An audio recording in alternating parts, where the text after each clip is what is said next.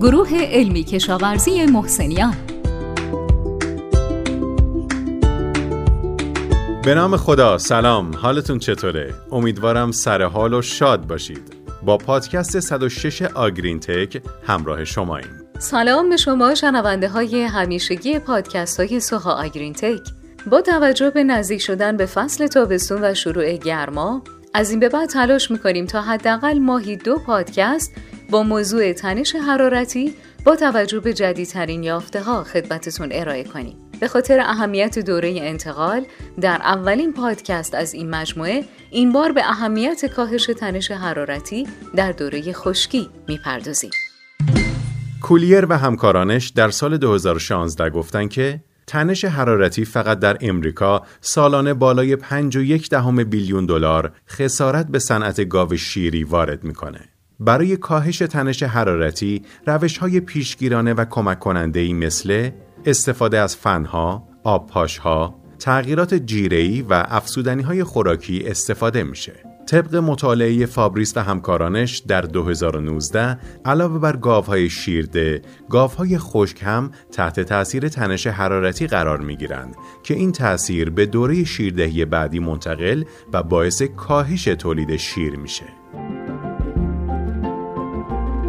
دلیل کاهش تولید شیر به خاطر توسعه غیر نرمال قدرت پستانی در دوره خشکیه. اخیرا مطالعی در سال 2019 نشون داد که تعداد سلول های آلئولی پستان به خاطر تنش حرارتی دوره خشکی کم میشه که در نتیجه توانایی تولید شیر پستان کاهش پیدا می‌کنه. علیرغم این تاثیرات منفی بر عمل کرد در رابطه با کاهش تنش حرارتی گاوهای خشک نسبت به گاوهای شیری کمتر مورد توجه هستند. متاسفانه در خیلی از گاوداری ها توجه لازم به خنک کردن گاوهای خشک نمیشه. در حالی که استفاده از لوازم خنک کننده در دوره خشکی خیلی سریع هزینه خودشو از طریق افزایش وزن تولد گوساله و همچنین حفظ تولید شیر گاوها جبران می‌کنه. رادیو آگرین تک از طرف دیگه فیزیولوژی مادر در دوره آبستنی بر عملکرد گوساله ها در دوره رشد و بزرگسالی تأثیر می‌ذاره. به تازگی گفته شده شرایط رحم در دوره رشد جنین می‌تونه بر عملکرد آینده دام از طریق تغییر بیان ژنها تأثیر بذاره. برای مثال بچ سال 2012 گفت که تغذیه، شیردهی و بیماری های اتفاق افتاده در دوره آبستنی می‌تونه از بروز توانایی های کامل ژنتیکی فرزندان جلوگیری کنه. دوره خشکی شامل دو ماه آخر آبستنیه که دوره‌ای بسیار حیاتی برای رشد جنین به حساب میاد. بنابراین تنش حرارتی در این دوره در جنین های داخل رحم می‌تونه بیان ژنتیکی گوساله ها رو تغییر بده که بر عملکرد بعدی این گوساله ها تأثیر باشه. مونتریو سال 2016 و اسکیبل در سال 2018 گفتند که گوساله هایی که در رحم مادر تحت تنش حرارتی بودند وزن تولد کمتری داشتند و حدود 5 کیلو در روز شیر کمتری نسبت به گوساله هایی که تحت تنش نبودند تولید کردند. این موضوع بیانگر اثرات ماندگار تنش حرارتی در رحم بر عملکرد گوساله ها در بزرگسالیه. بله علاوه بر دخترها تنش حرارتی در رحم مادر به دلیل اینکه بر گامتهای در حال تشکیل گوساله ها تأثیر منفی داره می‌تونه عملکرد نوه های دختری رو هم کاهش بده. فینی و همکارانش در سال 2014 گفتن که تنش حرارتی مادر در دوره خشکی می‌تونه بر عملکرد دخترها و نوه ها تأثیر منفی داشته باشه. به عبارتی عملکرد دو نسل بعد تحت تاثیر تنش حرارتی در دوره خشکی قرار می‌گیره. فریرا در سال 2016 گفت که تنش حرارتی دوره خشکی سالانه باعث ضرر 810 میلیون دلاری فقط به دلیل کاهش تولید شیر در آمریکا میشه. ولی این کاهش شامل اثرات منفی بر تولید شیر دخترها و نوه ها نمیشه. این محقق گفت که 89 درصد گاوهای شیری آمریکا نیاز به خنک شدن در دوره خشکی دارند.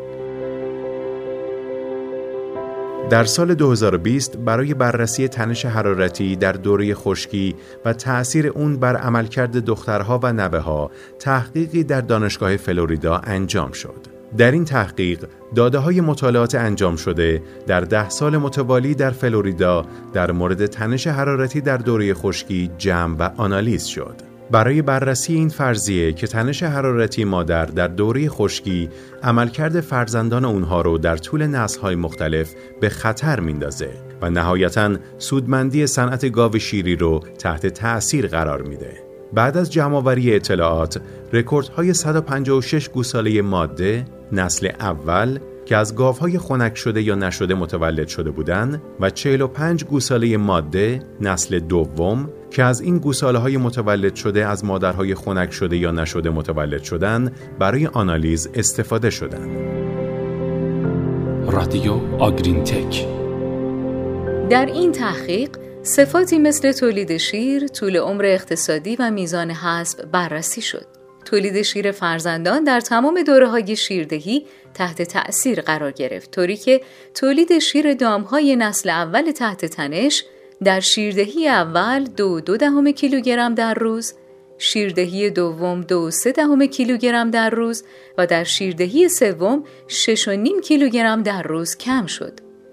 بیشتر فرزندان نسل اول مادرهای تحت تنش قبل از اولین زایش حذف شدند و عمر تولیدی و طول عمر دامهای نسل اول تحت تنش نسبت به فرزندان مادرهای خنک شده کاهش پیدا کرد. نوه های متولد شده از مادرهای تحت تنش نسبت به نوه های متولد شده از مادرهای خنک شده شیر کمتری در اولین شیردهی تولید کردند. بیشتر نوه های تحت تنش قبل از اولین تلقیح حذف شدند. آنالیز اقتصادی نشون داد که ضرر اقتصادی برای هزینه بیشتر پرورش تلیسه کاهش عمر تولیدی و کاهش تولید شیر فرزندان نسل اول در آمریکا به میزان 134 90 و 371 میلیون دلار در ساله.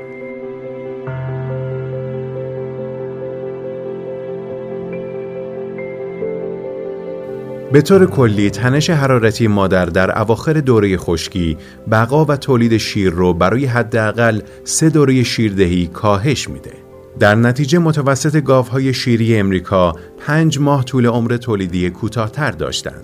و اگه با تنش حرارتی مواجه شن زمانی که در حال گسترش در رحم هستند به طور متوسط 120 کیلوگرم شیر در سال از دست میدن.